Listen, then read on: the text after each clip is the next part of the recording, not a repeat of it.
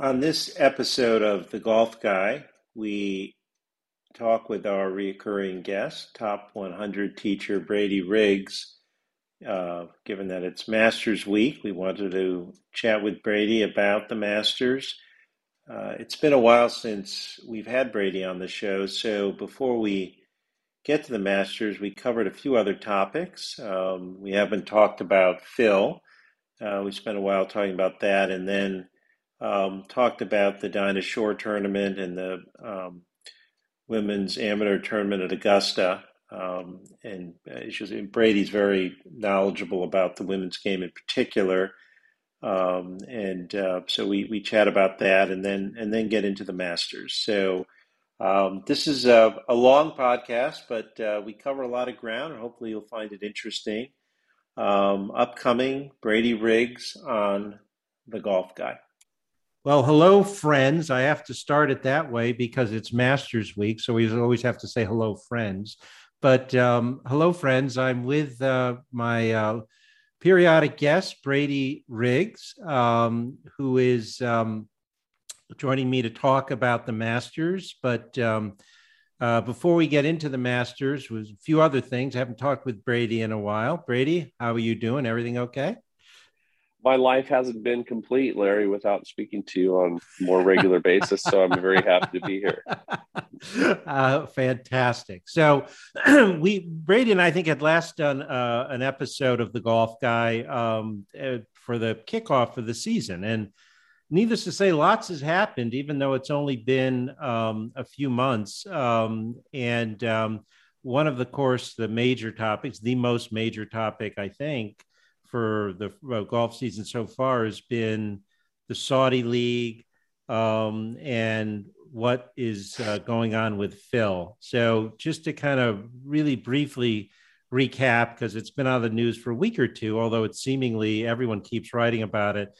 Um, Phil, um, as only Phil could do, um, you know, is decides he knows Alan Shipnuck, who's a well-known golf writer, um, uh, worked for Sports Illustrated for decades, um, is writing a book about Phil, and um, Phil uh, is aware of that, um, and I wasn't aware of it. Uh, but um, uh, what happens is in February, and there's all this chatter about this Saudi league, and you know, and and and the commissioner uh, Jay Monahan has made it really clear that anyone who goes and plays in that league is going to be not welcome to be on the PGA Tour. Um, and um, Phil is, you know, people know he's involved in this at some level. Um, but the the sort of mic drop moment is, you know, Alan Shipnuck comes out and says, "Well, actually, Phil called me about this last November um, on the record. There was nothing off the record, and basically says, as as I said, only Phil can a mouthful. Um, you know, and I think it's fair to say, you know, love Phil, not love Phil. He has this, um, you know, desire to always come across as the smartest guy in the room. Um, and he basically says to Alan, "Look, I'm doing this just for leverage." Um, and you know, these folks are scary MFers and we know what they did to Khashoggi, and you, we know what the society's like. But I'm only doing this because I need leverage over Moynihan um, and the PGA Tour and and all of that. Um, so just you know, so that probably doesn't exactly endear him to these uh, folks in the Middle East who are allegedly going to pay him 9 mm-hmm. figures. But then he goes on to basically say, and I've been kind of organizing this whole thing. I hired the lawyers to sort of draft you know the stuff for this new you know tour and and and basically sort of puts himself like squarely on it was me i'm organizing all this. And so at the same time he's saying he's ambivalent as to whether it succeeds or not. He's making it clear that he is you know neck deep in this league and has been you know actively trying to sort of get it started for the purpose of inserting leverage. So in one fell swoop, um, he not only does whatever he does with his relationship with the Saudis, but with the PGA Tour, he's basically coming out and admitting I've um, treason may not be the right word, but I've basically been actively trying to undermine the PGA Tour. and um, you know, and and so then a few days later, um, he comes out with a statement, basically um, five six hundred word statement, not a short statement. Um, but you know, the, the punchline of it, I guess, is that I'm stepping away and taking some time away. And of course, the PGA Tour doesn't announce suspensions, um, and so we don't know at this point whether he is in fact suspended, whether it's if it's suspended is it for a period of time, is it a lifetime suspension? We have no idea.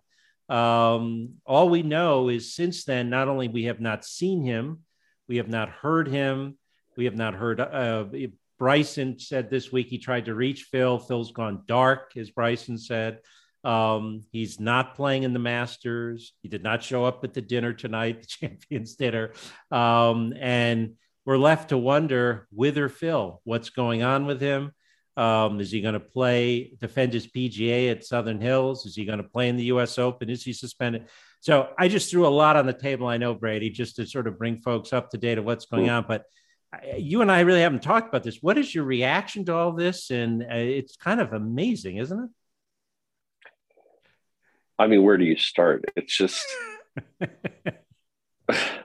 and uh, picking up your last point first, um, we're all seem to be okay without Phil around and hearing from Phil about Phil and everything Phil likes to do and Phil's great at by Phil.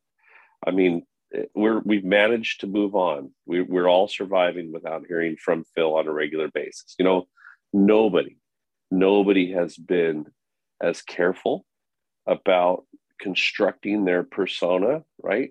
yeah. in public and and and what they're what they are representing his BS thumbs up crap that he's done to the crowd for years and years and years. His wannabe Arnold Palmer shtick, which is all complete and utter bullshit. Okay. Like anybody, the guy is as fake as anybody could possibly imagine. And it's just hysterical that he's so far out over the tips of his skis, right, with what he has done here, that he admits to the fact that these people are murderers, that they're, you know, horrible human rights abusers, that they that they sawed somebody up, right? And but it's okay. You know why? Because money. And in the process of admitting to his own greed, he somehow tried to spin it as if he was doing it for the good of the game. He's going to grow the game, and he's doing it for his other. For he's just he's just doing he's every man out there on the PGA tour. You know, I mean, it is just, and and it all gets punctuated at the very end of all of this total crap with the most pathetic attempt at, I guess, an apology. What a joke that was the whole time he's continuing to try and validate his decisions, justify his his BS, make himself look like a hero. I mean, it's one thing for those of us that love golf to watch this act and speak of it when we're not really in the world, right? We're not yeah. in that world. Right. I mean, we we're not stupid and we've been around the game for a very long time. But we're not in the world. But when you hear Rory when you hear Justin Thomas, you know, when you hear his peers absolutely destroy him, it shows you where he is when it comes to the game of golf now. I mean, he is a no, we don't know, right, why he's not at Augusta. We don't know if it's from Augusta. We don't know if it's from PGA Tour. We don't know if it's from Phil, which I doubt. But somewhere along the way, you got to wonder if there's some other big story going on. What is going on with this guy? Because that was a miscalculation of the of the most ginormous order, right? Like who could be that tone deaf and that completely obtuse to to what they're saying and the reaction they were going to get, and then double down and triple down and I mean, rule number one of being in a hole, right? Don't dig, right? My favorite, one of my favorite lines. I agree. Got the backhoe out, right? When he was in the hole, hole. Like it's just, I don't even know where to begin with the guy. I think I probably said too much, but I just think the guy is like, I, I, good riddance. In all honesty, good riddance. I'm I'm tired of the shtick. I'm tired of the open and getting pissy about the greens and whacking the ball and you know in the middle of and it's just I'm just over it. You know, just like Phil, your time has passed. Okay, I get you fluked a win last year. We all know you did, and you know you did. But somewhere along the way, just go to the Champions Tour and have Bernard Langer kick your butt for about five years. That's how I feel about it. Well, you, well, I, just to pick up on a, a couple of those things, um, you know, nature abhors a vacuum, and we have a vacuum of information about the Philster, and into yeah. that vacuum, lots of stuff is being swirled around. Um, and I have no knowledge of any of this. All I know is what I read. Um, but uh, you know, he famously got into a little bit of uh, hot water with the SEC a couple years ago. Mm-hmm. Um, I'm forgetting the guy. I've got Walter's first name, but the the, the gambler um, that Dennis was it Dennis Walters' name? No, I'm not no, sure. No, that's that's, that's the other guy. That's the PGA, the the pro. Um, I'm, I'm I'm just blanking on his name, but he he gave him some information about Dean Foods. I think it was a takeover. Anyways, Phil made whatever it was mm-hmm. six eight hundred thousand dollars on some stock trade, and he wasn't charged. And I'll you know. I'm a lawyer. I used to be a lawyer. I'm a retired lawyer now, but I, you know, there are some certain technical things on insider trading, who owes the duty to whom. We'll, we won't bore people with that. Suffice it to say that Phil isn't the one who owed the duty, so he wasn't charged, and that's proper. But he did sort of he was what's called a relief defendant and he had to disgorge the money although he wasn't charged. So we know and he's famously you know uh, in, into gambling. So and we know that this walters fellow whose name i can't remember the first name is coming out with a book later this year. Shipnuck's book is going to be out in may. This other book about the gambling which i have a feeling is going to be at least a chapter or two in alan's book um, you know this other book's coming out later in the year you got to wonder, you know, is there something going on with the gambling stuff that sort of, you know, made him a little crazy on the money stuff here? Um, you know, a couple of his, you know, unnamed sources have talked about how he gave up the Gulfstream, um, which, you know, I saw one person without, again, not not for attribution, said he loved that plane like a fourth child. Um, and so for him to give that plane up, and those are, you know, you're talking about 9,500 million dollars for, you know, that, you know, that, that to sell a plane like that, you know, he must be feeling something on the cash uh, side. And you wonder, you know, because uh, as you kind of alluded to, uh, you know, this whole Saudi thing is a money play. Um, and you would think that Phil wouldn't need the money at this point. Um, so you kind of wonder about that again, not to sort of pile on, but again, just just stuff that I've read. I mean, you know, it's you know, you wonder if there's something in his personal life. Mm-hmm. Um, I will tell you, it was darn noticeable that at Kiawah, Amy was not there.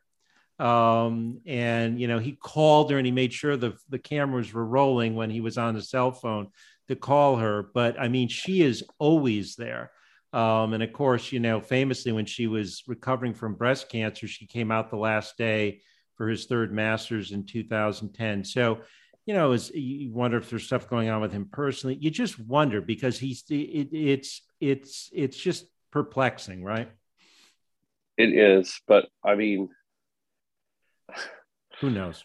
I mean, we we all love the tragic American hero, right? Like the guy who falls from grace and. Yes you know, yep. I mean, this is he's he's he's Tiger Wood. He, he's still trying to be like Tiger. You know, like fall from grace and have this horrible thing and scandal and you know. But I just don't know if Phil like like Tiger was smart enough to read the room. He fell on his sword. He had his his therapy or whatever BS yeah, he did. Yeah, you know, yeah. all that whatever. You know, good for him. Whatever. But and he's he's obviously gotten his life and turned it around, and he's he seems like he's doing a good job with his kids, and he's a father to his kids, all that stuff. But and I'm not saying Phil's not. I'm just saying I just don't. Phil just is. He just sometimes seems lost to me and oblivious, and he thinks like people really are impressed with him all the time, and he, it's just I don't know. Like I said, there's just new like you said, there's a bit of a vacuum now, and there's a lot of compelling stories in the game. And, you know, now Tiger's back. And it Right. just takes all the air out of his balloon. You know, again, even in his scandal, he can't be the story because now Tiger's back, you Well, know, and Right. and I don't know, I'm sure like we talk about why he's not a guest or whatever, but I don't know. Like it's just not a problem. It's just not a problem. I mean, do you, do you think we'll see him for the PGA? Do you think we'll see him for the US Open? I have no idea. I mean, there there just seems like there's no contrition whatsoever, right? Like he's he has not taken accountability. Other like he tried, I guess, in Phil's way because he still has to make himself look good always. So even when he's trying to apologize, he can't actually take responsibility. He can't own anything. It's always well, but I, I was, you know, I was wrong. I should have done that. I'm obviously good, but you know, the reason, but, but you know the reason i did. It's just like dude you're missing the point. Like you, it's the sentence should end with phil and it never ends. It always continues on to justify his his bs and for us to to really understand what a wonderful guy he is and i just am over it. I just want him to go away. I've had enough of phil. Well, I, no, I'm hear you. Well, It, it'll be it'll be interesting to see. I mean, you know, to your point, both Brandel Chamblee and um, your your buddy uh, Eamon Lynch. You know, when that uh, statement got released, I think both of them separately, but both of them kind of took it apart and and made a lot of the same Right. points you're making. Um, it was not. Um, it wasn't what you know. It, it was a bit of a swing and a miss. Um, and um, uh, we'll see, I guess, what happens. But it's um, it's just it's just to come from where he was last May at Kiawah to now where he is. It's just it's kind of stupefying. Um, and no no bigger condemnation than that of your peers in my opinion no yeah, you, you don't see guys talking poorly about other guys on the PGA Tour. You just don't see that, you know, no matter what. It's not something that you see very often. although although- universally, yeah, universally panned by some some giants in the game. You know, like if Rory is talking about you in a in a negative way, and and and Justin Thomas and Spieth, and I mean, these are the guys in the game that right now carry the most leverage and have the most respect, and not one of them is sticking up for you. In my opinion, I'm sure there was the off guy. I don't know, like Adam Scott. I don't know what he did wrong. But yeah, Dude, Well- give me a break. get out of dude. Then you're under a rock too. You know, like what do you mean? Oh, I, I, well, I have to feed my fa- the feed my family line. Honestly, these guys they need to stop saying it. That should be prohibited. It should be a moratorium on I need. I'm trying to feed my family when you're making, you know, however many numbers of millions of dollars a year playing golf. Not to mention your sponsorship deals, but you have to go to Saudi Arabia to feed your family. Go away, just go away. And mm-hmm. even Shane Lowry, who I love, Shane Lowry. I, I'm a golfer. I'm not a politician. You're not. You're a human being, for God's sakes. I know we're off on a tangent, but it still That's just okay. drives That's me. okay. It drives me nuts, man. Like it just, like they just the tone deafness just bugs me. I don't see Rory as being tone deaf. I, I honestly don't think he he doesn't he doesn't posture like that, and I appreciate that. No, I agree with that. Although Rory, I, I, I agree with that, and I, I I think you and I are both big fans of Rory, a very stand-up guy, and kind of Yes. become a leader, you know, out there. Um, even he said he he did crush Phil. Um, although you know, a week later he said, you know, we'd all certainly welcome him back. I mean, he did say that, but but but uh, because that's Rory. But um, you're, you're right. I mean, his his peers were all kind of critical. I mean, how could you not be? It's kind of hard to read what he uh, said and and be anywhere else. Well, we'll see what happens. I mean, it's um, it's kind of fascinating. I mean, when um, Moynihan said the most about it, probably at the players when he sort of said, you know, I don't know if he literally said this, but essentially said balls in Phil's court. You know, someone had Hmm. said if you talk to Phil or something, he said, you know, he has my number. You know, uh, you Hmm. know, I'm expecting a call at some point from him, but it hasn't happened yet. So we'll see what happens. Anyways, um, but life moves on, golf moves on, lots going on in the game. Um, and before we get to Tiger Mania and the Masters, we should uh, give the the women their due because we just wrapped up, um, you know, what I will still call the Dinah Shore tournament, kind of like Me I got to call the Crosby the Crosby, even though it hasn't been called the Crosby in Mhm. decades. But um, you or know, the LA just- Open. or the L- exactly right The- exactly exactly um and uh so you know, it, it's what 50 some odd years ago uh, or so was it you know at mission hills and you know no one's going to confuse mission hills with riviera or augusta but um you know like when you play a significant tournament at the same place over and over again you get memories. Um, and there's lots of memories of, of, of many great shots over the years there. Um, we've got a new sponsor chevron that's come in. Uh, they upped the purse this year but they're going to uh, move it to Houston. Um, and, um, you know, we're kind of missing all that history. And I mean, really, you know, someone was saying uh, that the um, really every significant LPGA player throughout sure. history. I mean, because Mickey Wright played in the first couple, um, and uh, you know, other obviously other than Babe Zaharias, but I mean, almost every significant player Judy Rankin, of course, champion there, who's just now retiring after her tremendous broadcasting career, following her great playing career. Um, but so, what do we think about um, leaving Mission Hills? I mean, it's kind of a little sad, no? It is, and I, I was laughing because when you said Chevron, the fact that they're the guy presenting the trophy got booed when when he was talking was, was just cracking me up because I mean, what a dyke what a completely different experience, right? They announce Dinah Shore's daughter, okay, and they call her out, and you know everybody's standing ovation and they're clapping, and Dinah Shore's statue is there, and it's like, I mean, it was not just yes, it was the it was the identifiable major similar to Augusta, right? Played at the same golf course, played the same time of year, sort of signified the kickoff of the big time of the season, all that cool stuff that, that came along with it. Um, but but like what a difference you know between dinah shore hosting the event and now some dude from chevron is going to get up and who did he reminded me of the usga president a few years ago that just is like dude did you rehearse this at all? I mean did you practice it once? Like i just don't understand why you wouldn't be like more prepared to publicly speak like that but that, that besides the point. And, but let's not like you said i love the golf course except for the fact that the 18th hole is one of the worst holes I have ever seen. I mean, this is supposed to be a risk reward hole. For years, they had this stupid wall over the green, yeah. right? And if you went under the wall, oh, it didn't matter if it continued to went in the water because that actually was a drop, which was I I still I do not know what they were doing with that. We played it in Q school. Maddie played in Q school this year, right? Yeah, right. And she pushed her drive, take a quick golf straight, hit, push yeah. her drive, misses the fairway in the right. And we're in this weird position. She's got some room to blow it left, but she hits a really good hybrid and she pushes it just a little bit. Goes in this stupid bunker that is raked horribly, has, you know, not like, what, what do you expect, right? It's just not a good bunker. So now we're sitting there, 108 yards or something ridiculous like that, 105 yards out of sand, upslope, soft sand over water I, I mean, can you have a worse situation?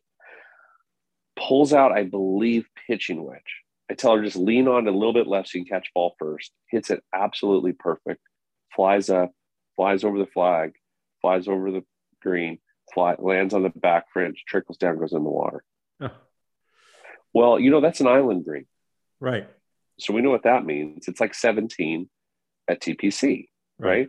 So now you have your options, which are ludicrous, right? So anyway, it took us forever. Then we got put on the clock. My story short, long story. However, it's a dumb hole. Like if you they moved it up so at least the ladies could hit a club into the green that they have a chance to stop, right? But you watch in the beginning of the week, like players are hitting a good drive in the fairway, and now they're trying to hit this longer club into this green that's rock hard, and it lands on the green with a with a three wood or a five wood or a hybrid or something, lands on the green, bounces over, goes in the backwater. It's just such a stupid hole. Yeah. And, but with all of that said, it's still I don't know. There was something romantic about the Dinah Shore. You know, I mean, it's a cool term. I, my first women's major I ever went to was with Danielle there. You know, in 2010, oh, after yeah, she won yeah. the amateur or something. Yeah. And I actually posted this because it was funny. We, she was wearing a hoodie. I remember the practice round and she got an LPGA official came up to her and gave her a hard time because she's wearing a hoodie in the practice room. You know, oh, you can't wear that out here. It's like, oh my God. Well, then she played the third round with the hoodie on this year. And it wasn't the only one with a hoodie on. You know, so I think the cool thing about the Dinah Shore tournament, other than the fact that it, it did kind of feel like you knew all the holes a little bit, you know, it Yeah. kind of had that vibe. But it meant it was more for representing women's sport.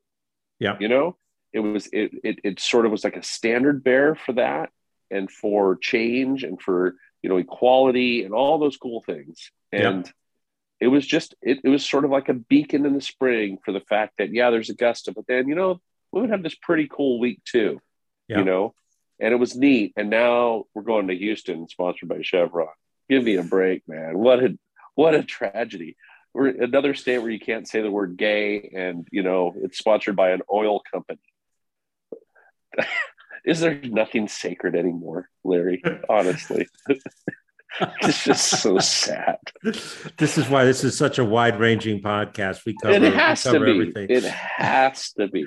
um no i it's it's it is sad for me to see it go i i don't um i understand you know the way the calendar is worked out you know not only is it's one thing to be week before augusta but you've got the women's tur- uh, amateur tournament at augusta the same weekend so There was there was the Augusta National Women's Am was happening.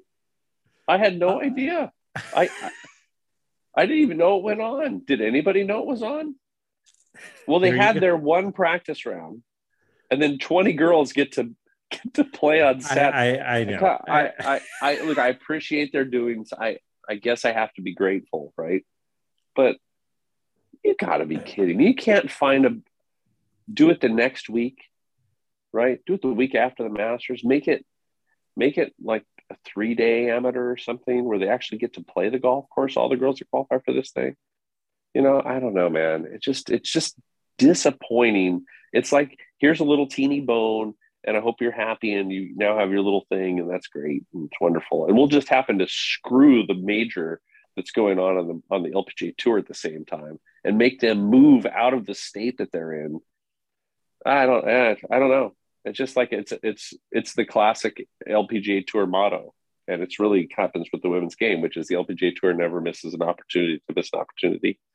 You know, it's just a shame, man. There's so many chances, so many things that could be better for the women's game. And these ladies, let me tell you, can freaking play golf. oh They are so good. They are so good. People just have a lack of respect for the quality. They're way better ball strikers than the guys. They hit it better. They're more like I was. I was with my buddy Joe Hallett today, who teaches Stacy Lewis, and he has for forever and ever and ever. And he had a great line about it. He said, "He said the women get the absolute most out of the game, out of their game.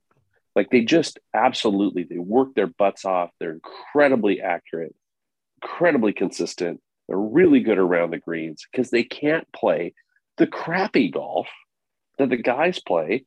I'm not talking all of them, but many of them that just hit it all over the place, bomb it as far as they can, gouge it out of the junk with a wedge. I mean, it's a completely different game. And I, I just wish that they had got the respect they so richly deserve. And like you said, that tournament, look at the champions, right? I mean, it's it's just it's a who's who of women's golf over the It last is. 40 years. it is Amy Alcott, Pat Bradley, uh, Annika Sorenstam, Nancy Lopez, Lorena Ochoa. I mean, it, it just it, it's a shame. It's a shame that we're losing this this tournament because it has some tradition, and you just don't feel like that's present enough in the women's game because they created another major just for a sponsor in the Evian, but that's a whole other topic. Well, no, that's exactly. I mean, just I don't. I, that's really a great important point. I just don't want. I don't want to let it go because it it is it is not like the men's tour where you know you've got these four majors. It's always been these four majors. They all have, you know. I mean, the Masters is the youngest of them. You know, they all sort of. You know, eh, British Open 1860. I mean, they all have their tradition. And you're right with the women. I mean, I've lost track. You know, kind of you know, which is the major, which isn't. This, you know, we're going to go back to the 60s. I'll, I'll go old school on you. The title holders used to, which was in Augusta, used to be a major for the women, you know, and and now it, you know, th- then you mentioned, you know, the tournament in France. I mean, you know, it's it, there's been all sorts of different changes. What's a major, what's not. And this Dinah Shore, and I, I'm with you. I'm going to keep calling it that. This Dinah Shore tournament was the one constant. I mean, it's 50 years yeah. that we've had it. And so I just, you know, uh, yes, things change and stuff, but this was a tradition I thought that was worth holding on to longer. And I, it's just hard to imagine that they, I mean, does Chevron really need it in Houston? I mean, it, it's just, I, I, don't know. It's just hard to imagine that they couldn't have worked something out. So I'm really sad well, to see it go. Me too. And we had the Du Maurier. Don't forget that one. That was a major oh, for a while. Right. Right. right. You know, it, it, I think you're right though. Like the, the thing is, it's great for the community. A lot of fans come out there on Sunday. Maddie was out there Sunday. Um, the, the, the, women are fantastic. They're signing every odd. Danielle signed every autograph. She was yeah. Maddie was with her, and and she, you know, it's just I don't know. It sucks. It sucks for for a game that really needs to continue to to like hold on to these traditions that are important that help grow the game and help bring that familiarity. And then, like you said, I mean, what are if you ask the average even golf fan what are the five the five i, I couldn't tell golf? you honestly and i feel like i'm pretty plugged into the game. I couldn't tell you. I, i'd have well, to sit back and you know what's it the Evian is that one of them now? The, you got the Evian masters. You have the ricoh or the aig i forget which british open it is now they change it every year. Then you have the kpmg the pga kpmg the does the pga the lpga i'm sorry That's the PGA. Right yeah, but the KPMG is like the PGA Championship, LPGA Championship, whatever you want to call it. Then you have obviously the Women's Open. You have the Dinah Shore. Those are your five majors. But like, it's just it. The, would it be hysterical? I'm the only one that is not a title sponsored event, right? Is still the U.S. Women's Open. Oh, but we have a presenting sponsor. We're going to have. Oh, I'm saying though, the other ones are literally literally in the name. I know, literally yes. in the name. Right, right. But even the U.S. Open, to, Right, but even to get the purse up, Mike Whan, you know, who, I mean, at least he got the money for the women, but you know, he had to to get the money up for the U.S. Women's Open. Mike Whan, of course, former LPGA commissioner, now mm-hmm. executive director of the USGA, you know, had to get a presenting sponsor. You don't have any of the other majors even have a presenting sponsor, but you're right, it's not in the name.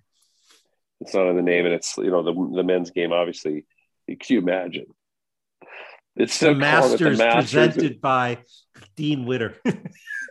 or there's a lot of, yeah, we'll we'll stay away from who could sponsor the Masters in that way, but but I don't know. Like I I just I get it, and I'm happy they're trying to increase the purses, and that's great.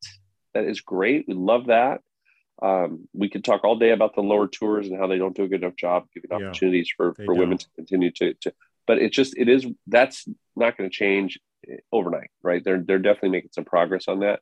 But in this one little week where we have this neat tournament, you know, it has some history and like you said, every single every player in the women's game that is of any substance has graced those fairways right. and, and played at the Dinah Shore, right? And they all paid homage to her when they came off the green back in the day. Totally. The whole thing, it was just, it was the uh, the respect was there, yeah. you know and it's just a shame that that's gone away because it's actually part of what is a really neat few weeks in the desert because it's a very it's it's you got the indian wells uh, tennis tournament yeah. going on a, f- a couple weeks before that which is great. So i don't know. It's just a whole vibe and it's unfortunate that they're they're missing that. And but my hope and i think you know judy rankin seconded this and said she had no information other than just what her hope was as well that that we'll see another tournament at Mission Hills and at the Dinah Shore course at Mission Hills um, in, in, the, in the future, maybe in the near future. Let's hope so. Because,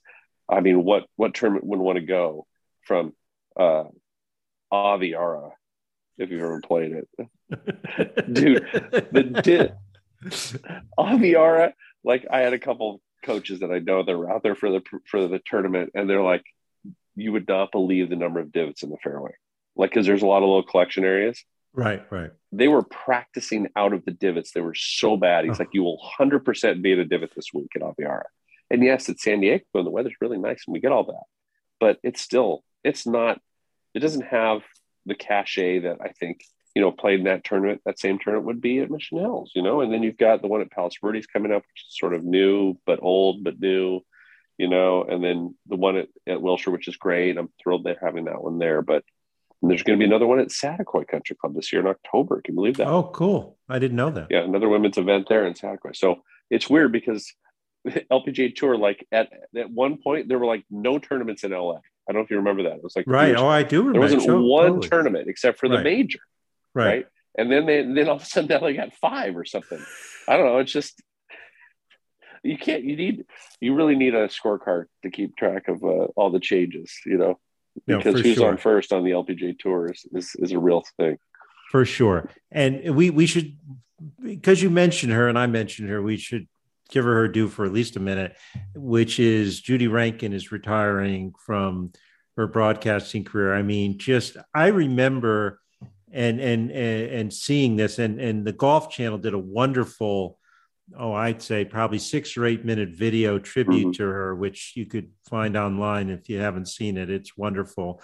Um, I remember being a kid, you know, when the Dinah Shore was first getting mm-hmm. started, and you know, and I remember her playing, and you can hear in this video because ABC used to telecast, and you can hear Jim McKay's voice, you know, on on, on a few of the shots um, that she's hitting, and she, you know, one that of course was, was is a former winner there, um, and you know, I, she must have been, I bet, close to 40 or so when she gave up playing and I mean, she was out there as a teenager. I mean, she had a long sure. career, 26, I think, tournament wins. I mean, you know, easy Hall of Fame career as a player. But the broadcasting career, you know, you know, for the last whatever, like 37 years, mm-hmm. um, what a run. I mean, and she, I think universally respected yes. um, by the men and the women. You Tiger was part of the video and very nice uh, contribution um, talking about Judy on this on this video at the Golf Channel show, show about Judy's career, but just a phenomenal career as a broadcaster as well. So very impressive run. She's given a lot to golfdom. You know, as a player, she did. She was she was in a time when women's game was really needing growth, and she was she was helpful for that.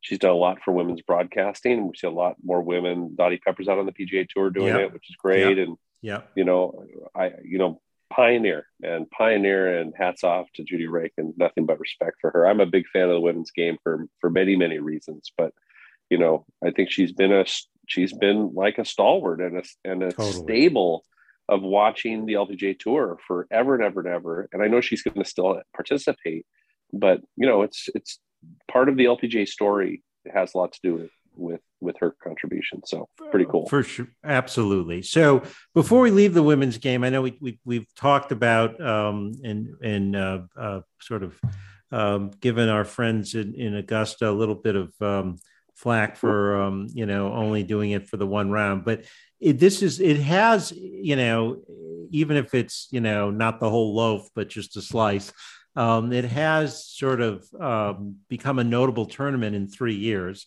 um, mm-hmm. because it's at Augusta, even though it's just the final round and the qualifiers, as you pointed out. Um, and the young players uh, today, the women coming up, and I know you are way more knowledgeable about this part of the game than I am, but um, uh, you know the uh, Rose um, uh, saying her she's from from Orange County. What's her? I'm yeah. From, you know she's you know U.S. amateur champion, young. Right. But Anna Davis, I had never even heard of. 16 years old, sophomore in high school. I mean, is is is winning this tournament. I mean, just amazing, right? It's shocking, but then again, you know, like it's it's kind of a if it was played over four days and, and maybe the girls with more experience, you know, would would have a little bit more when you have kind of a you can have a day right? The right day at the right time kind of thing. Obviously, you should play two rounds to get that point, but but I mean, Rose Zhang right now um, is the best player, best amateur in the world.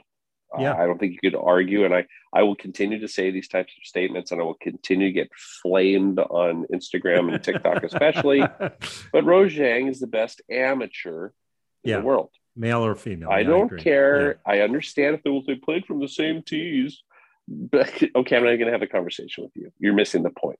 Nobody's played better golf as an amateur than yeah. Rose Zhang over the last yeah, few years. She's been phenomenal. And unbelievable. She literally should be considered for the Solheim Cup team right now.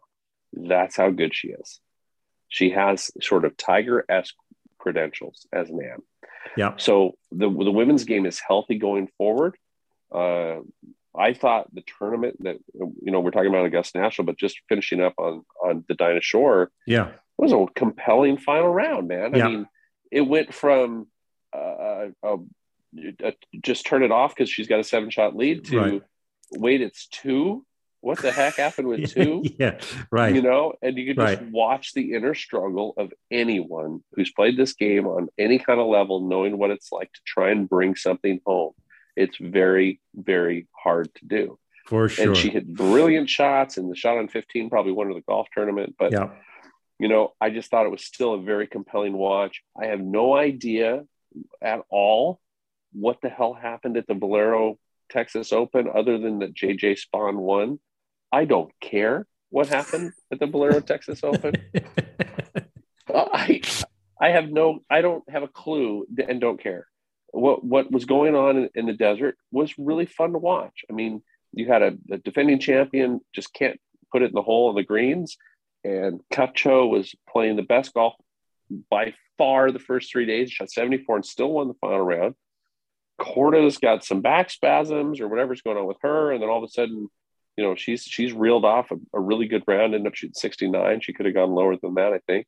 But it was just fun to watch, man. It was fun to Yeah. watch, and and and the and the amateur unfortunately gets lost. Sort of, the, all the oxygen in the women's game is sucked up because of the Dinah Shore tournament. Right, right. Yeah. And when it was a when it was the not when it was the anomaly that it was in the beginning of the Augusta National Women's Am when it was first happening, and Right. Jennifer Cup and Jennifer Right, right. won. But when it was first going on, it was like, oh, I mean, so you were watching it because it was so, it was so weird, you know, to see that. I mean, those of us that have been around golf for a long time never thought we'd see that happen. You know, that women were playing at Augusta National. Right, What the right, heck's right. going on? You know, but I think it's it's lost a little bit of its uh, maybe the viewership that they had maybe from the beginning because it isn't the anomaly that it was, and it's a shame. These two events are really important in the women's game. Yeah. They might be as important as any events in the women's Yeah, game. I think they are. I and the fact that they are going on simultaneously I know. is infuriating and disrespectful to both the women's amateurs that are playing Yeah. National and the professionals that are playing at Mission Hills at the Dinah Shore. So yeah, and I, I I wish we could see more of the women at Augusta National. Would it be cool if you had a women's professional event at Augusta National? Oh, what an idea! Maybe that could happen someday. That would be Well, really cool. Yeah, I, I, I'm, I'm, and I, I, I, I hear, I, I, I hear you. I'm, and I'm going to, I could sit here and defend Augusta that it's only open from October to May, and you know, it's, it's, and all that stuff. But I, I hear you. But, but I will say this, okay? Um, just opening up more generally about the women's game for a second.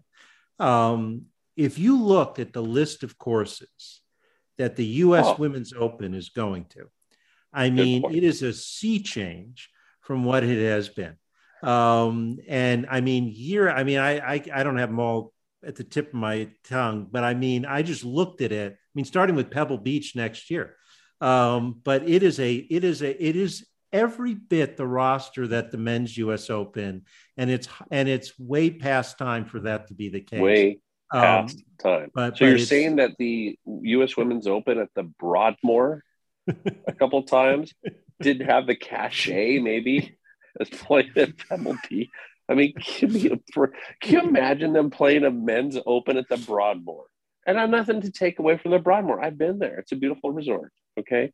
But should you be playing the women's open in altitude like that? I get I. Cherry Hills. I understand. But come on, man. Like, no, it's like you said, Larry, it's an excellent point. Look at those courses that they have lined up. It is really, really cool that they're doing that. I am super excited to watch them play those great golf courses. They deserve it. Yeah. And I really wish people, I'm, I'm going to keep banging my drum, man. These ladies can flat play. Jin Young Ko, and I, I know we've had this conversation. Yeah. gonna say it She's amazing. She's Jin Young. Ko hit 63 greens in a row in regulation. I know. It's amazing. Somebody tell me in their right mind they can even fathom somebody. do- You couldn't even do that on a video game. 60. I couldn't do that from 100 yards 63 times. I'd miss one for sure in the first 10 or so. 63 greens in a row in regulation. And just to put it in perspective, Tiger Woods' longest streak. Do we know what that was? Oh, I love that you know this. I don't. I'm curious though. Take a guess. I'm gonna let you have a stab at it. T- longest streak of his career, Tiger Woods. I think it's way. I if it's 25, I'll be surprised. Nice guess. 29. Yeah, that's what I would have thought 29. in the 20s. That's fantastic. The, you knew that. Yeah, 29 is the longest streak of Tiger's career. Jin Young Ko. at 63. The number of subpar rounds in a row was like 20, whatever. I mean, and she's the number one player in the world. She won six out of 12 tournaments, and the average golf fan does not know who no, she is. I know. I know. Just tragic because the golf that she's been playing, she didn't have a great Dinah Shore, unfortunately. And, but man, she's been playing good golf. And it's been really fun to watch somebody just be that good, like that good, watching tee, tee shots hit the fairway, approach shots hit the green, shoot 67.5 as an average for, I think, three or four months. Oh, and and and and you Great look around, and and and some of the other younger players, and again, I don't know all their remember all their names, but um, the one from UCLA, Patty, who hits it a mile. Yeah. Um, Patty Tavatanakit, a kid who right. had won the year before at right. at, at the Dinah. Yes, right. great she, player. She's tremendous. The woman who I know she's going to Stanford, who was um, did well at the U.S. Women's Open at Olympic. Um, you know, another young amateur. I'm forgetting Rachel Heck. Yeah, I, I, think that's right. Yeah, I mean, yes. these are all still. I mean, I don't remember their names, but I remember their games because I've you watched them play, and they're phenomenal you want to watch a team dominate college golf right now? Go look at Stanford's record oh, this year. I, uh, just look look at their record this year. You want to get a laugh? Okay, they're winning tournaments by like twenty five shots. Yeah, well, they have all. The it is the most stacked team you have ever seen right now. Is at Stanford. I mean, that Cal Bears team that, that Brandon was on, and some some of those guys that were on and Max Homa, right? Yeah. yeah. They won 10 or 11 times that year. They had a great year. They did not win the national championship. They right, lost I remember that. at Riviera, right? right? I remember that. Losing. Yeah. But that was the same time that Spieth was at Texas and Justin Thomas right. was Alabama and all that. It was great. This Stanford team will absolutely break every single record there is. This team is an absolute joke how good they are. The only reason they won't win a tournament is because I think at times they'll send their B team because the only team that maybe can compete with their A team is their B team. It is staggering how good this team is. It yeah, is so really fun. Good. I hope people like take the time, go on GolfStat. GolfStat is like the college golf thing. Go check out GolfStat and type in Stanford women's golf. Go ahead and look at the record. I'm going to do that. It'll just blow your mind. I'm going to do blow that. Your mind. No, it's Good. I hope somebody else other than yourself that's listening to this podcast will take the time to do it. I, I, I know they are. I, I know they are. The they, record. It's it's amazing, man. And they, you won't hear anything about it, right? We're, we're not going to hear more about it. It's a shame because man, they're good. They they're are good. good. They are good. Um, so um, that's awesome. So that that's fantastic. So we've we've we've covered Phil, we've covered the Dinah, we've covered the women's game a little bit, and it's Masters week. So sure we, we have to talk about Masters, and um, we can't this year at least talk about the Masters without starting with Tiger because I've just never seen. Um, I, I'm sitting here hesitating. I'm trying to think of what's comparable, but the sort of Tiger mania. Um, I, I would. I am so interested. We're sitting here taping this on Tuesday night. Tournament starts Thursday. I am really curious what ESPN's numbers are going to be um, hmm. because it does look like he's playing for the first two rounds because I think they're going to be off the charts. I think ESPN is going to have ratings like they've never had for golf. Like I think the decimal point is going to get moved over one spot. I think mm. it's going to be crazy. I mean, and they're going to do nothing but show Tiger. Um, and uh, but the mania, just looking at the practice round pictures from yesterday and the, I mean, the crowds around him on every tee, it looked like it was Sunday afternoon, not a Monday morning practice round. Um, so, what do we think? What do we think is realistic to expect? I mean, he still looks like he's limping pretty good in that. And you and I know we've each had the privilege of attending a Masters, although not mm-hmm. together, but um, which would have been fun. But but uh, uh, we, uh, we know how, uh, and everyone says this who always, and, and I can echo this, having been there one, you know, who who's not been there. You cannot believe how hilly it is. It, um, as much as you hear people say that, TV flattens the perspective, and it is a difficult course to walk. Um, and um, you know, so you know, in 72 holes, I know, you know, he's not like having, you know, 350 pound lineman chasing him as a quarterback. I get it. But I mean, it's, it's an endurance uh, for given the nature of the injuries that he suffered a year ago.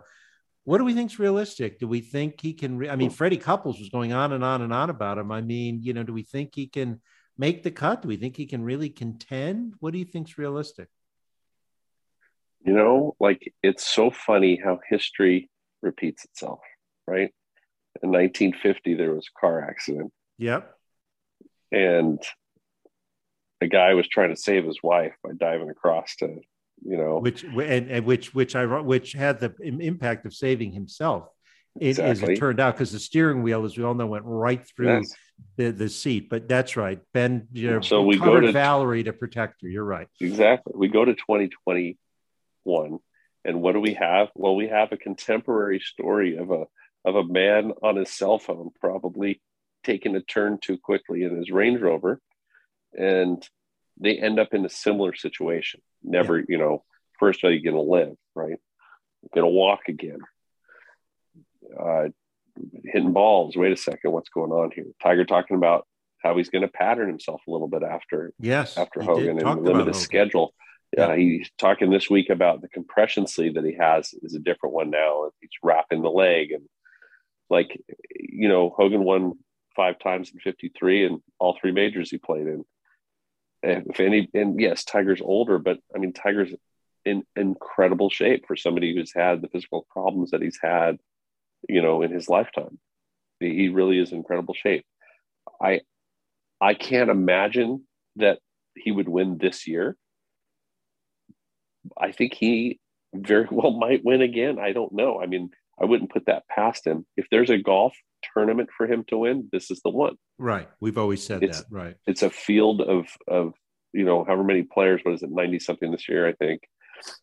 Uh, I, well, I it's ninety something. You and I, you and I, just to pick up on but that. It's you limited. Yeah, the, I was so I looked through it because I know at some point in this conversation we're going to talk about who we you mm-hmm. know think is you know our fa- our respective favorites and our off the board person. So I actually was flipping through that this afternoon and looking at the names and yes, it's not just that it's limited, but let's face it, there's a lot of folks in there. It's a lot Absolutely. of uh, you know Larry Mizes and you know folks sure. like that who are playing that are part Mid-am. of that 91 mid amps. Yeah. I mean, I love Stewie Hagestad, but I don't think he's going to be facing down Tiger come Sunday. So, I mean, it, it's it, there's a lot of that 90. So you start with the fact that it's 91. And you're so right. right. In looking through the names, you know, we looked at golf this year with Tom Hoge, the guy who just won at Valero. I mean, it's the tour is so deep. And although those two folks happen to be in the field because yes. they won, the equivalents of them that are out there every week are mm-hmm. not. Um, that's what makes up the balance yes. field. Any and with this day and age in the tour, any one of those folks, as we've just seen with those two I just mentioned, can sort of jump up and win. Um, so you eliminate that. So you've so you've got not just a smaller number, but all those people who can get hot, you know, they're gone. And part of the smaller number is a bunch of former champions and amateurs who are, it's wonderful they're there, but they're not going to be in the mix. So you're absolutely right. If there's a tournament for someone like Tiger to win, this has by far the smallest number of people he has to beat. And I'd say the people that uh, no tournament is experience more mm-hmm. more important. I, yes, you can have the anomalies, right? We know that we know them over the years, but there's no tournament that you need to first understand the golf course, understand the greens, but also deal with the fact that you're actually playing at Augusta right? That's a big deal for people. Like when somebody makes it to the PGA championship, they're not thinking about the drive down wherever golf. I'm not trying to take anything from my association championship. Let's just say it isn't the Masters, right? Right. It isn't. And and and so like there's an intimidation factor. There's an awe that people have as a first timer that they maybe have won a PGA tournament. They're obviously great, great players, but they're still intimidated to a certain degree by where they are and what this level of achievement means in the game. You know, Tiger has the smaller field. He's got He's got a golf course that he clearly knows how to play, you know, very, very well. He's had recent success on the golf course. Um, he he he understands what the Masters week is. I can't. It was funny because they put past champions who you think might win this week, right? And you're looking through that list, and you're like, okay, Charl Schwartzel, no. Danny Willett, no, not going to happen. Uh, you know, then you start going to some other guys. You're like, okay, Zach Johnson, no, he didn't win this tournament. You know, some older guys, and then you go, well, Bernhard Langer's pretty good, but he can't win the tournament. You know, he's not going to win the tournament. Sandy Lyle, no. Like you could go through the list and see yeah. these guys that are not going to win the golf tournament, right? Even the younger guys that are not going to win the golf tournament. And then you start to say, okay, Bubba Watson, yeah, I can kind of see he's won twice. I mean, he, he top 20 here, I think, two years ago, whatever yeah. it is. Yeah. Patrick Reed's playing horribly. I don't see that guy contending. You know, so even the guys that are recent champions, Hideki, you know, obviously has a very good chance to be in, in contention. But even out of the past champions, you look at it and you're like, I can see Tiger like beating a lot of the guys that are past. Yeah, totally. So even it's not, it's not even the guys with the the winning experience at, at Augusta, he kind of seems like one of the better ones of those guys right now. Even he hasn't played golf in a tournament in however long, you know. So I think he's got an excellent chance against the groups that we're talking about. Yeah, and then he's got to get past, you know, the guys that I think are going to contend this week, which are the guys like Cameron Smith, who is my personal pick. You know, I'm, I know I'm I'm shooting my shot early, but I just I feel like Cam Smith is the guy this week. He's he's up there in the three categories I think are most important at Augusta, which is three putt avoidance, greens and regulation, and par five scoring average. I think those are the ones that I look at, and he's in all three of those categories. He's doing really well. Then I mean, you, Scotty Scheffler obviously cannot say his name right now. Jon Rahm can't putt, so I don't see him. He'll he'll hit it great and be frustrated and have his temper tantrums because he's not going to make anything. You know, Rory will be Rory. He'll he won't be able to do it. He'll shoot 74 in the first round. He'll come back sort of. JT, I think, has a great chance this week. You know, I think it's an interesting field, but then you look at that group and you're like, could Tiger beat any one of those guys? Easily. Ab- Easy. Absolutely. absolutely. You know, it's the it's the sheer number of those guys that you have to deal with, right? Right. But he's he has a puncher's chance, and he's certainly at a home game. You know, it's a place that he feels extremely comfortable. And I think anybody that plays with Tiger or near him this week is screwed, you know? Totally, totally. Totally screwed. And then every single person, I don't care who you are in this tournament, you are going to look, you may not look at your phone during a normal week on who shot what. You don't care.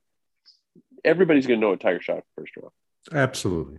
He's he's taking up the entire all the oxygen in Georgia right now is being sucked up by Tiger Woods, and it's pretty interesting, man. It's going to be a like you said the the absolute fiasco of media coverage is going to be really really fun to watch. I mean, I'm sitting there, you know, this is a minor point, but it just shows the way the media is covering this. Um, I mentioned this a little bit before we got started, but something as minor as his golf shoes is yeah. gotten the attention like the Zapruder film for the JFK assassination. I mean, you exactly. see all this close up. Oh, where's the Nike swoosh? It's a FootJoy, you know, premiere.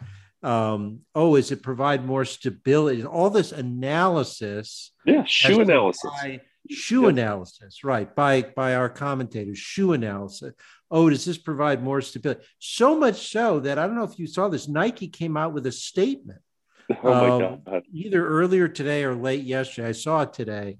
You know, it was a very kind of a bleak statement. It sort of mm. said, you know, we're thrilled Tiger is back. We're continuing to work on, you know, providing him with the equipment that he needs at this point in his career. It was clearly a veiled reference to the part that this shoe, the Nike shoe, must not provide the support in the same places in the same way that he needs that apparently this FootJoy does. I mean, this has been like I no less than a half dozen stories have I seen online about the shoes. So I mean, nothing of that will matter, of course, once Thursday begins. But it's but it, it is intense that Monday is, right? and Tuesday, this is what we're dealing with, right? Like the Tiger Tracker plane right? The plane to see that he was going there, right? Oh, Right. We got to track the plane. Tiger's going to Augusta. Going to Augusta. This plane just left Jupiter. It's like, oh my God. Like it- it's just it really is unbelievable. I mean, he's he's Elvis Presley. He's is. Elvis Presley. He's Michael Jackson. He's Prince. I mean, he's he's un, uh, he is a worldwide megastar who I don't think anybody would dwarf at this point. And he's 46 years old. He hasn't played a golf tournament in well, he played the PNC. Can't take that away from him. He played the hit and giggle. So like he said, I think he's I loved I loved his statement. I don't know if you saw it when he, when they asked him about what he thought his chances were. You remember that? Did you see Well, that said this week? yeah, well, uh, well, well, I saw the press conference. I thought it was today where he said, "Do you Yeah. think you have a chance?" Said, "Yes." Yeah. So here's here's what I loved about that. And I just got done telling Maddie and her boyfriend Mason, who plays golf really well. Shot 68 today at PGA West, little jerk, but um, beat me today. I had him at I had him last week twice, so I'm taking that and putting that out for everyone to hear. Um, but but what was fascinating about it was I was talking to them about when Tiger first came out on tour. I was explaining to them the interview with Curtis Strange yes, right and the classic interview about you know what are your goals what do you know what do you, what do you what's a, what what's your goal this week whatever it was and he's like i'm here to win you know and and curtis strange you know you know just sort of gave the classic curtis strange kind of snicker and you know then well you know top 20 out here is pretty good blah blah blah and he's like yeah i understand that that's my goal is to win and, and curtis strange said the worst that you could ever say which was you'll learn you'll learn, right? And then Tiger wasn't kidding, man. You know, and Davis Love poo pooed his chances. And the Yeah. next thing you know, he was beating his butt in Vegas. And like it was just one thing after another. Like they thought that he would get it. He'd get with the program. He'd be okay with making cuts and whatnot. He was never okay with that. He was always about winning. Yeah. Always. Even when he was a junior golfer, I don't know if you know this, but when he was playing LA City a lot, he wouldn't play, even though as a 14 year old, he's the best player by far. He would play in his flight yeah, and win his flight by a lot. But it was about winning. You absolutely. know, it was sort of instilled in him that that's why you play is to win. So he had that mentality all the time. And regardless of what he's been through, it's always about the winning. And I just watched that that one clip from that from the press conference, and I'm like, I just watched him give that press conference, and I've seen that same sort of attitude and statement his entire career. Entire That career. he's not there as a ceremonial golfer. He's no, not there happy to be there as a young golfer. He's not there as a PGA to, to a rookie in awe of anyone. And anyone who, who wonders about whether or not he can or thinks he can shouldn't be wondering about that. Because the people that have doubted him, whether it's Vijay Singh's caddy or the Tiger Who hat and got obliterated, or were all of our favorite storm, right? yeah. Stephen Stephen Ames, right? Nine and eight. and and and my favorite line from any press conference Tiger Woods ever, he understands now. Right. You know, like let's understand what he is. The guy's about winning. He he's there to win the golf tournament. Period. he's not playing for to make a cut. He's the guy's literally trying to win the golf tournament. I think that's where his mind is. Well, and I'll tell you, you know, and and and that's what makes the, that's what the great ones have in common, right? And Mm. you know, I will tell you kind of uh, a quick funny story that comes to mind when you mentioned that about winning in the Curtis Strange interview. So, um, last episode I had Larry Dornish on, who is the uh, been the head pro at Muirfield Village for 25 plus years, and he was at Lost Tree Village in Florida, where Jack, you know, lives, you know, for 10 years before that. So he knows Jack really well. And so um, he's at Lost Tree back when Jack, the year after Jack, um, 87. So Jack does, wins the sixth grade in 86. And so Jack's, um, he runs into Jack after the 87 Masters.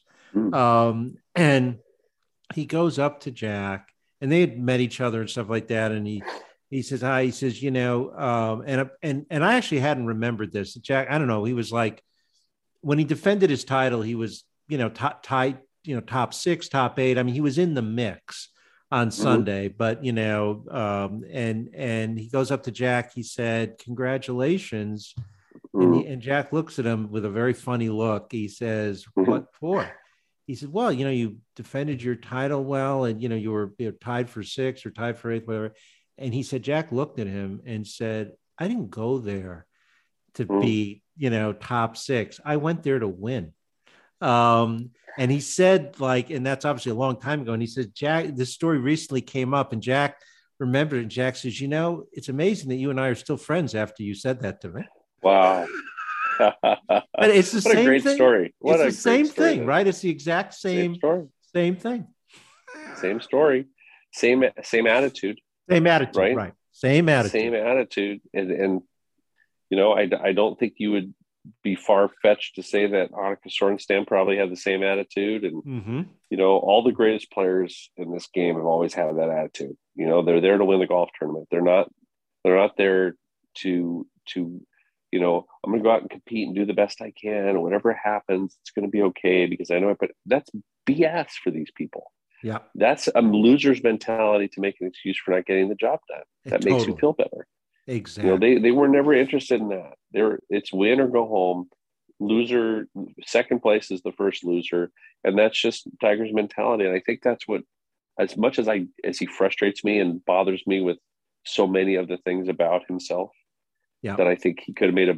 I, I think of Ali as a hero, you know, in in terms of American sport and what he did right, and what right. he stood for and and what he sacrificed and gave up and and I, I think Tiger could have done more you know, and who am I to judge the guy? I mean, I'm not in that situation, but you know, I, I care about the sport and I, I care about people and I'm, you know, I wish, I wish there could have been a little more, you know, interaction that way. But the guy, like he's compelling because he wants to win, you know, like he's, you really get that sense like he's, he's there to win the golf tournament. That's, that's why he's there.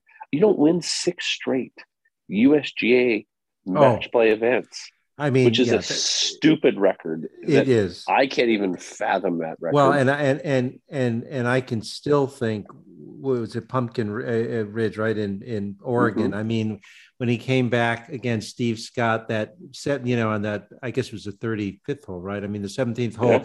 where he knocks that forty footer in, and then he wins eighteen and sends triple. Right. I mean, you know, it's and what he said to Butch, right? Yeah. right. He said to Butch coming off the green, she ain't laughing now, is she? you know that story, right? Yeah. Steve Scott. Well, to talk about it, it's just Steve Scott's caddy. Well, you tell it because it's a well, great story. So they got done with the 18th hole and, and Tiger's down, and I don't remember all the specifics of the match. I just know the story. So Tiger's down after the 18 holes, and you know you can work with your coach, whatever. And Butch doesn't say much to him. You know, well, what can he say? He's just you know he's not playing great, whatever. And Steve Scott's playing really good golf. He was a really good amateur. And all Butch said to him was, Hey man, I just want to let you know that every time you make a bogey or Steve makes a birdie or wins a hole, she's smiling and laughing. Just let me know. and that's all he said to her. and when Tiger finally tied the match, he was walking storming off the green, you know, like he would do. And he walks right by Butch and and looks at him and said, She ain't smiling now, is she? like it was all he wanted. That was it. Like his mentality was like, This is personal now. You know, he wanted fuel. He wanted, he needed some combustion, you know, for the fire to get going. And mentality, man, you know, it's whether you're Bob Gibson or whomever you are. Yeah, you know, or Michael Jordan. Michael Jordan. Michael Jordan, man. Absolutely. Yeah. Kobe Bryant, same thing, yeah. right? They were both horrible, Famous. horrible people to play against. Right. But but when it came down to it, they they they knew how to get themselves fired up. And you know, Tiger is the single. I, I can't. It's hard to argue with him being. There's not a greater competitor in the game of golf than than Tiger Woods yeah. in the history of the game of golf. Whether you yeah. you could argue Bobby Jones and Ben Hogan and Byron Nelson probably to a certain degree, and absolutely Jack Nicklaus, but you can't say that anybody was better than Tiger for sure. And his story maybe isn't done, man. You know? So do you? But this is interesting, Dave. So do you put him? I always thought you sort of had Jack as number one. Are you sort Jack's of? Jack's the greatest player who ever lived. Do you still Tiger feel Woods that has? I still do. Tiger Woods has played the best golf anybody's ever played. Yeah, that's how I feel about it. I, I think I think Ben Hogan was the best, probably striker of the golf ball who ever lived, and I think the most underrated player in history is Byron Nelson. For sure, I agree with that. But I think like look at Jack's. I, I, just I will go back to Jack's major record, and I will always go back to Jack's major record. And it isn't the wins. It's the seconds it not and thirds. The wins. Yeah, yeah. It's just ridiculous. It is absolutely obscene. I'll give you my quick way I kind of organize in my mind. Yes, yeah. Go ahead. Um, first place, how many times in the majors? Well, 18, yeah. 18 professional majors, right? We lost the other. We lost the two amateurs. I know. I always find it funny that That's we lost. So strange but, yeah. to me, but we did lose. Yeah, I agree. And then because they used to count, and now they don't. Absolutely, they counted. Bobby Jones had 13, and I know he only had there because he had five U.S. amateurs. But yeah, you're right. Right, we've lost. Right. Yeah, and Tiger should have had three. Should have been one closer. Right, should be closer to Jack. That's right. So we, we, we take off the table, but we say, okay, 18 professional major wins, right? And then how many second place finishes in majors? 19, right? 19, right? So we have 37, 37. Okay. Just keep 37 as a placeholder in your head and walk through this scenario. First or second, 37 times in major championships. Okay. How many majors a year? Four. Okay. So let's just keep that in mind. If you play, Larry, if you played in 37 major champ played in 37 major championships in your life, we all know who you were, right? Every yes. golf fan knows your name. If you made the cut in 37 majors, okay, you're probably you may be in the Hall of Fame, but you're real close, right? Because that's 10 years worth of majors almost, right? Right. right. Nine, it's three majors short of 10 years right, worth right, of majors. Right. If you top 25 in 37 majors, forget about it. You're in the Hall of Fame. Forget about it. No doubt about it. Dude finished first or second. in 10 years worth of majors. Like it's just how do you even do something like that? You know, like Jin Young Ko 63 greens and reg. It's it was a mind-blowing stat. I still can't understand that. And I'm not putting it on obviously on Jack's major record. I'm just saying that certain stats, just like Tiger's cuts made streak. Right. Yeah. Like, but but Jack's major championship record is ridiculous. I mean, 37 first or second that's 10 years worth of majors where he finished first or, or second for 10 straight years in every major. Like it's just not possible, you know?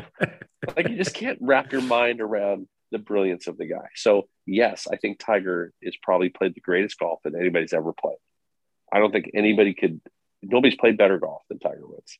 Are you thinking of like the year 2000 or you're talking yeah, about over? sure. I mean, yeah. look at the wins across the board and the number of championships and and yeah, I, I just think 2000 was obviously the defining year probably of his career, but it's just the the the staggering victories, right? The the 12 shot Masters victory, the 15 shot U.S. Open victor victory. I mean, those are who does that? That's Nobody. not normal. Nobody no. ever does that. Nobody ever ever will do that, right? Those are those are things like you can't say that somebody was even close to playing on his level when he was playing his best golf, nobody was close to the guy. He could win with his B game. He could win with his probably C plus game at that point. And when he had his A game, it wasn't even a conversation. It was just over. I don't think Jack ever dominated. I don't know what his not not, not in that was. way. Not in that way. I, am curious what his large, largest margin of victory in a major was. I don't know the answer to that question, but I'd like to know that. But but you know, Jack's like just it's longevity, man. You know, it comes down to that. It's consistency over a long period of time in the biggest tournaments on earth, period. And he always performed.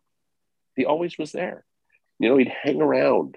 You know, he just kind of had a way to do that. So, yeah, I, I'm not trying to take anything away from Tiger's record, but I also, and I don't necessarily love the Jack Nicklaus that that is currently the Jack Nicklaus, you know, it's not exactly but yeah, I have my issues, you know, but I'm not going to take anything away from the guy's career. He was, he is the greatest player who ever lived.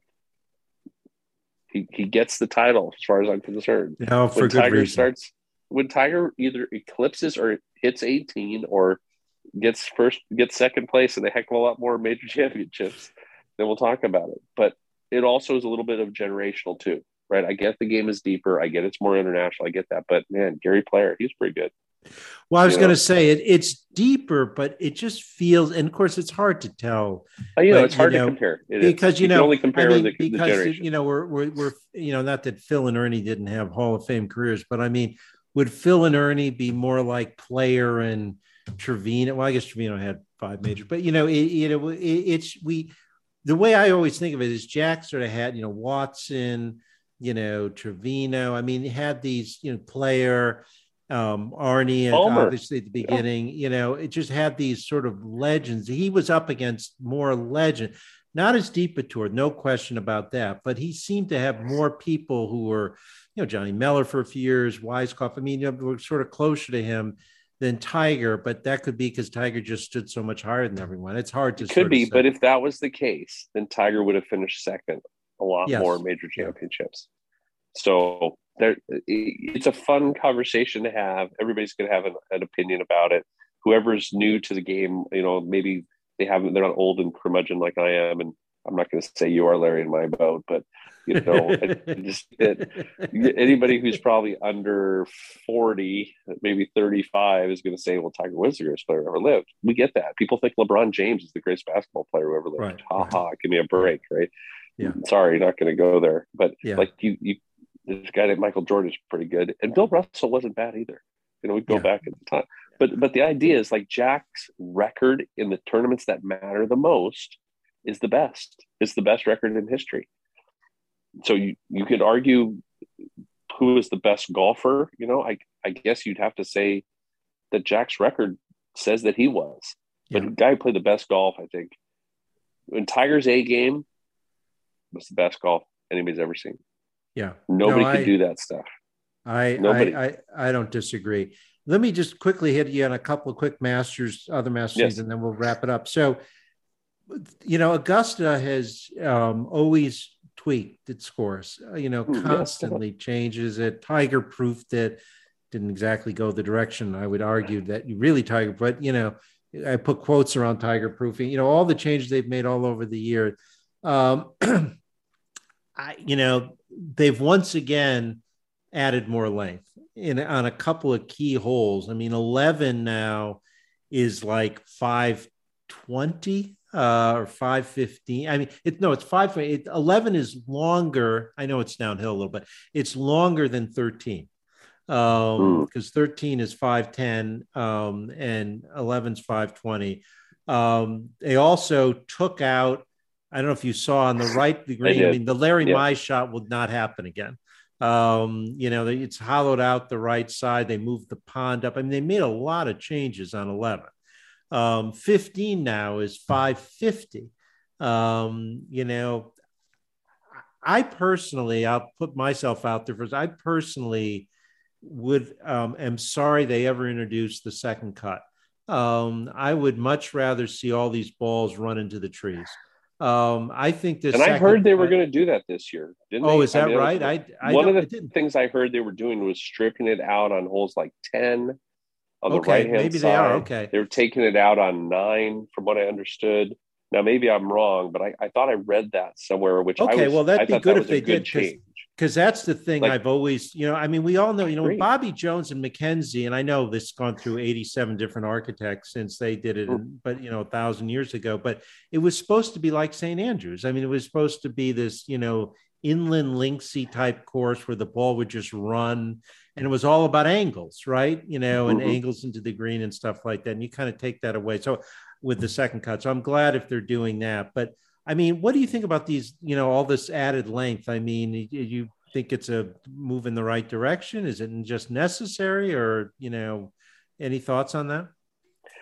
Well, I mean, obviously, it's about those shot values. You know, that quote unquote statement that we hear, and you know, if you're hitting uh, seven iron or six iron or nine iron or eight iron to par fives, then it diminishes the hole. I mean, Curtis Strange when when he got he got his his his just rewards, you know, for being a jerk on in 88 and he was going for it, which I give him credit for. He was going at those things with shots that were not easy to hit. Right. You know, I mean, one of the things that made 13 so compelling was that you were hitting a long iron or even a fairway wood wood back in the day, not metal, but you were hitting a fairway wood off of a side hill downhill lie to a green that was not super receptive to that shot. Right. And it was very difficult. It was an incredible test of your skill to do that. I, it was funny because that downhill side hill ball above your feet lie is horrible, horrible shot to try and get in the air. You know, you can't really cut it. You know, you gotta, you don't really want to try to draw it because you're gonna chunk it. You know, ask Seve. Right. right. You know, like you just, it's hard. Like it's a really, really difficult shot. Yeah. When you're hitting eight or seven or six iron, it just, it doesn't, it's not a difficult shot anymore. You know, so I understand why they need to do that. I get that, and we'll talk. We could always have a 25 hour ball discussion, right, or equipment discussion. But like somewhere in there, 11 needed to be the hard hole it always was. 11 was a tough, tough. 10 and 11, oh mama, those are two really, really difficult holes. But they're not as hard when you're hitting a short iron to them. Right. Guys hitting wedge to, to 11. So they've opened up that fairway lot. They've cut all the trees on the right. I'm glad that they've they're trying to make it so that you you want to take on the water a little bit more because the penalty being right is more more penal. Right. That's a good thing. You know, I think if they if they do like I think you had the best advice. So take away that second cut, man. Make that ball run off. You make the ball run off, it's going to get in the pine straw. Yes, it shortens the golf course to a certain degree, but it does create a lot more responsibility off the right. tee because you can't right. just whack it down a side and it'll just it'll get caught up in the second cut. I don't have to worry about it. I mean, 14 always used to be a tough tee shot in some ways because that ball would run off into those right. All the woods, right, right, Exactly. Right. I haven't seen a ball in the right. Well, it's because the because it's because the rough it stops it. I That's know. Right. Yeah. It used to bounce and bounce right. and roll. Exactly. And right. then you were hosed over there. Right. You know? And now, like, you're not hosed, and like a whole like 15, I can see where you'd want the second cut on the right side because guys would just rip it down there and then use that sort of you know natural sort of funnel that it would bring it back into the fairway. And if it gets hung up on the right on 15 that's not a bad thing because it takes them probably 25 30 yards of distance off because it didn't roll. Right. That's where a second cut is sort of logical. But on the ones where it actually prevents a ball that would have otherwise gone into the junk from going into the junk that's probably it's just devaluing the architecture to a certain degree and taking some of the teeth away from the golf course that needs to be there so I think you said that perfectly. I, I, think that's a big, big deal. It should it should be that if you get a little crooked on the wrong hole, the fun begins when the ball hits the ground. Right? Absolutely. You that's... want the fun to begin. You want to go, ooh, where's that thing going to go? Exactly. Where's it, it going to end up? Right. It tumbling into that pine straw is going to get behind a tree. You know, I mean, what's going to happen as a result of that? That's that's when it it had a little more teeth. Once it got caught up, you, you could even pick up your tee, man you know? Yeah i blocked it over there but it'll get caught up. I'll be okay. Totally totally. Yeah let it run so i can see another one of these bubba watson yeah. wedges that go 60 yards left to right. You know what? It, it, it was a great shot. It was a great shot. It was a ridiculous shot. Only probably he could have pulled off you had to be him and phil probably the two guys that could pull that off I know it was crazy. I, can I give you one more thought about Augusta, really quick? Please, yeah, please. Because yeah. I, I think the 12th hole is. Uh, I've spent many, many hours of my life during one week at Augusta National. I should write a book about it. But the 12th hole is probably the single greatest designed hole, it, a short hole I've ever seen. And it, it isn't because you can make two there easily. It's because of what it does to a right-handed golfer. Right and and why it makes the hole so so hard. We all know that if you hit a if you're right-handed and you hit a shortish iron and you push it, it doesn't go as far. Right. You've added loft, right? Just like you would around the greens when you add loft because you want to come down softer and not go as far. Well, that happens too when you leave the face open with a short iron. And the way Rae's Creek is we're working, it's working yep. away from you from left to right. So the carry to the right is just brutal. You if you lose a short iron that would have otherwise been hit well into the middle of the green and you hit it right, you're in the water. Period. So the classic move there is to just kind of power pull it because your body stops because you've taken too much club. Because the last thing you want to do is try to force a short iron and push it because you're trying to hit it hard and put it in Rae's Creek. So you take a little extra, you know, or you're not sure of the wind. I'll take a little extra. And so you quit on it a little bit because the body's not going to want to move too much, right? Because you don't want to hit it too far. And of course, you hit the power pole and hit that up in the azaleas. and it's just like it's an awesome hole. It is. So if you're if you're going to watch any one hole on TV, just watch that hole. Totally agree. The wind swirling and the the total mind job that you're going through on that tee has to be just one of the more fun things to watch as a spectator and horrifying to go through as a competitor. But it's also why we have seen Mike Weir, we've seen Bubba Watson twice, we've seen Phil Mickelson three times, right? We've seen left-handed players have a, an inordinate amount of success at Augusta National. And it's because a lot of those shots that we're talking about that are so hard and scary from a right-hander's perspective are not as hard from a left-hander's perspective. Totally, yeah. And twelve is so the best example. Yeah, I, I, just think it's a just a fascinating watch. You know, when, when you're getting to even even eleven to a certain degree has that same element to it, right? You can just kind of oh. pull it on. You can hit just like that nice little power pull on eleven, save at the right side of the green, knowing that you've got enough club, and if you go far, you're okay. And if you cut it, heck, you're actually going to end up pretty good, right? Where the righty that takes too much club on that hole, oh, if his body stops, that's wet. It, totally. That's wet. It's just I don't know, man. It's just the greatest little place on earth as a as a golf fan because we all know it all so well. We know the breaks on the greens, and it's just compelling, man. I could sit there and watch 10, 11, 12, and 13, and you know, if you had four holes to play the rest of your life, that probably wouldn't be a bad four holes. Those would not be a bad quartet of holes. No, I agree. So before I let you go, we got to do pick. So you kind of already yes. tipped your hand. Cam Smith. I, I've got. I'm going to give you. Uh, I'll give you my three. Okay. I'm three. picking Cam Smith to win the golf tournament. All right. I'm just putting it out there. Cam Smith is my pick. Okay. Uh, he, you know, he's uh, he he did something pretty incredible in 2020. Do you remember? He he had, had 20 gazillion birdies i remember. What he did. one? he did. Go go look at that. Go look at his four rounds and what he did in four rounds. Was it all in the 60s yes. Yeah. Yes. Okay so it hadn't been done so that's pretty cool right? So yeah. and then he you know he's he's a he's an australian uh played a lot at royal melbourne. He kind of gets it you know? So yeah. I, I, I i like his chances plus i think he's a stud stud. I think Patrick Cantlay has every reason to win this golf tournament at some point.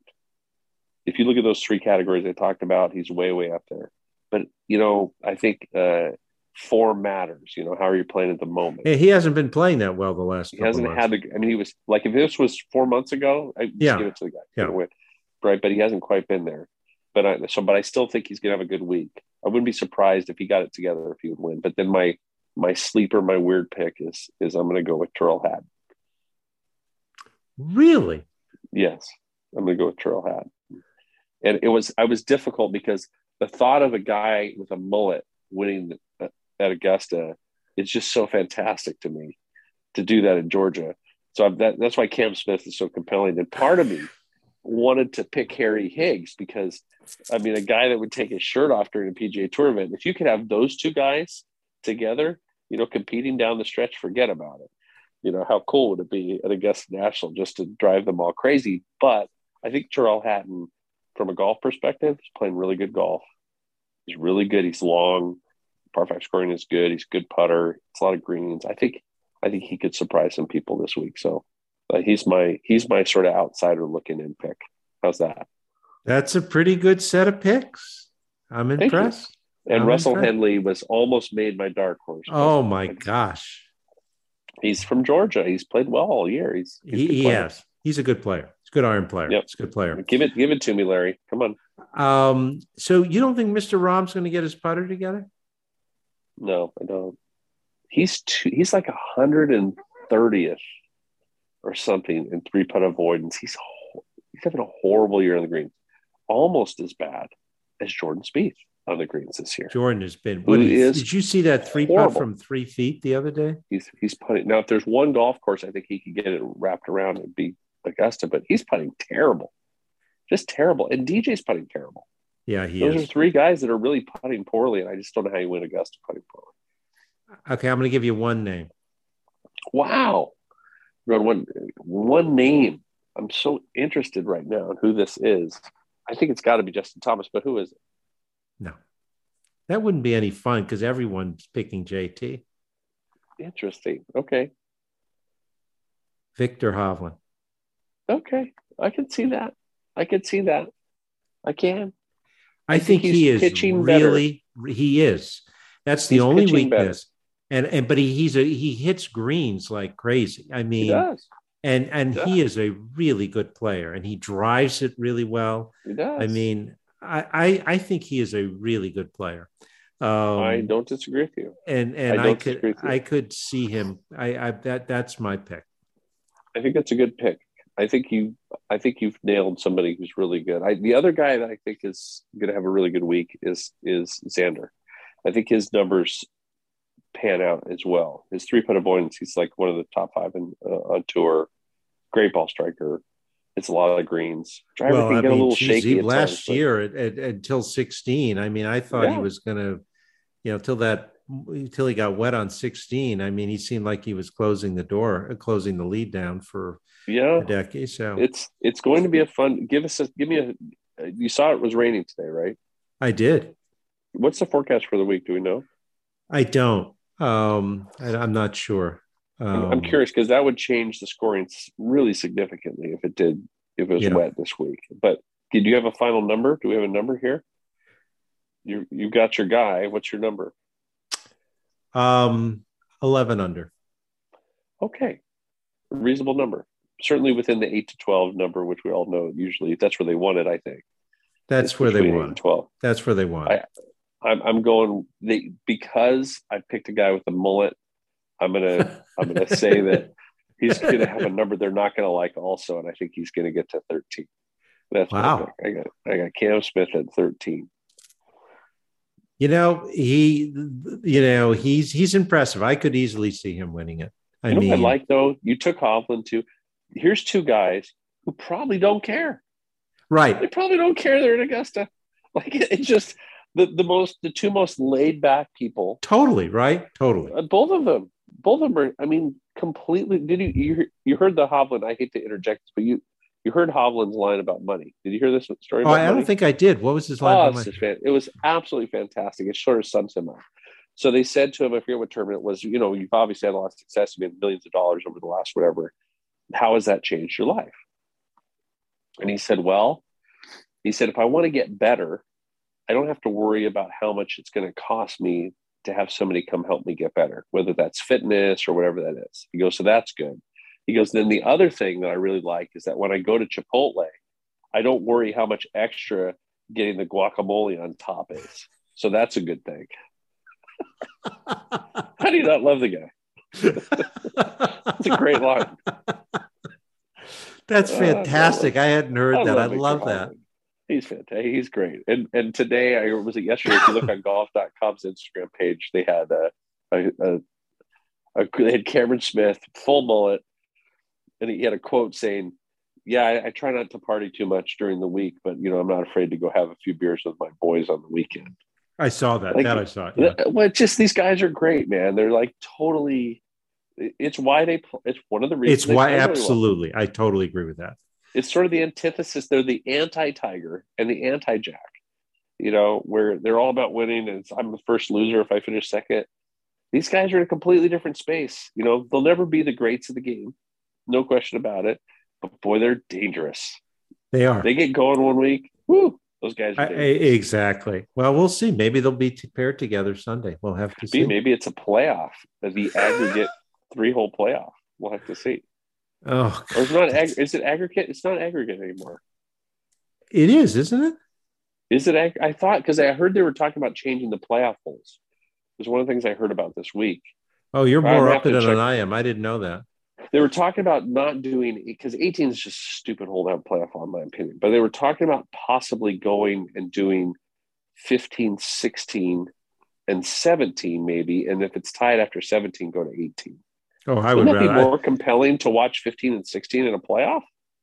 I'd like to, I'd, I'd love to see him go 10, 11, 12. I'd like to see him finish on I think 12. the problem, they talked about that, but one of the reasons they had a problem with it is there's no gallery around the greens. There's no gallery around the green on 11. There's no That's gallery true. around the green on That's 12. Right. There's very little on 13. But 15 and 16, yeah, those are pretty big. you have pretty. I mean, the roars would be pretty epic there. So I think if they're, I heard they were doing this. I don't know if it's official, but it would be cool if they went 15, 16, 17, and if they were tied, they go to the 18th hole. That would be. I agree. I agree. We'll have to see. It's one of the We'll- fun things. we'll Augusta have to changes see. all the time. Exactly. It's always fun. Masters Week is always great. So Well, if Hovland wins, it's it's it's uh, guacamole for everyone. yeah, I will take you out to Chipotle.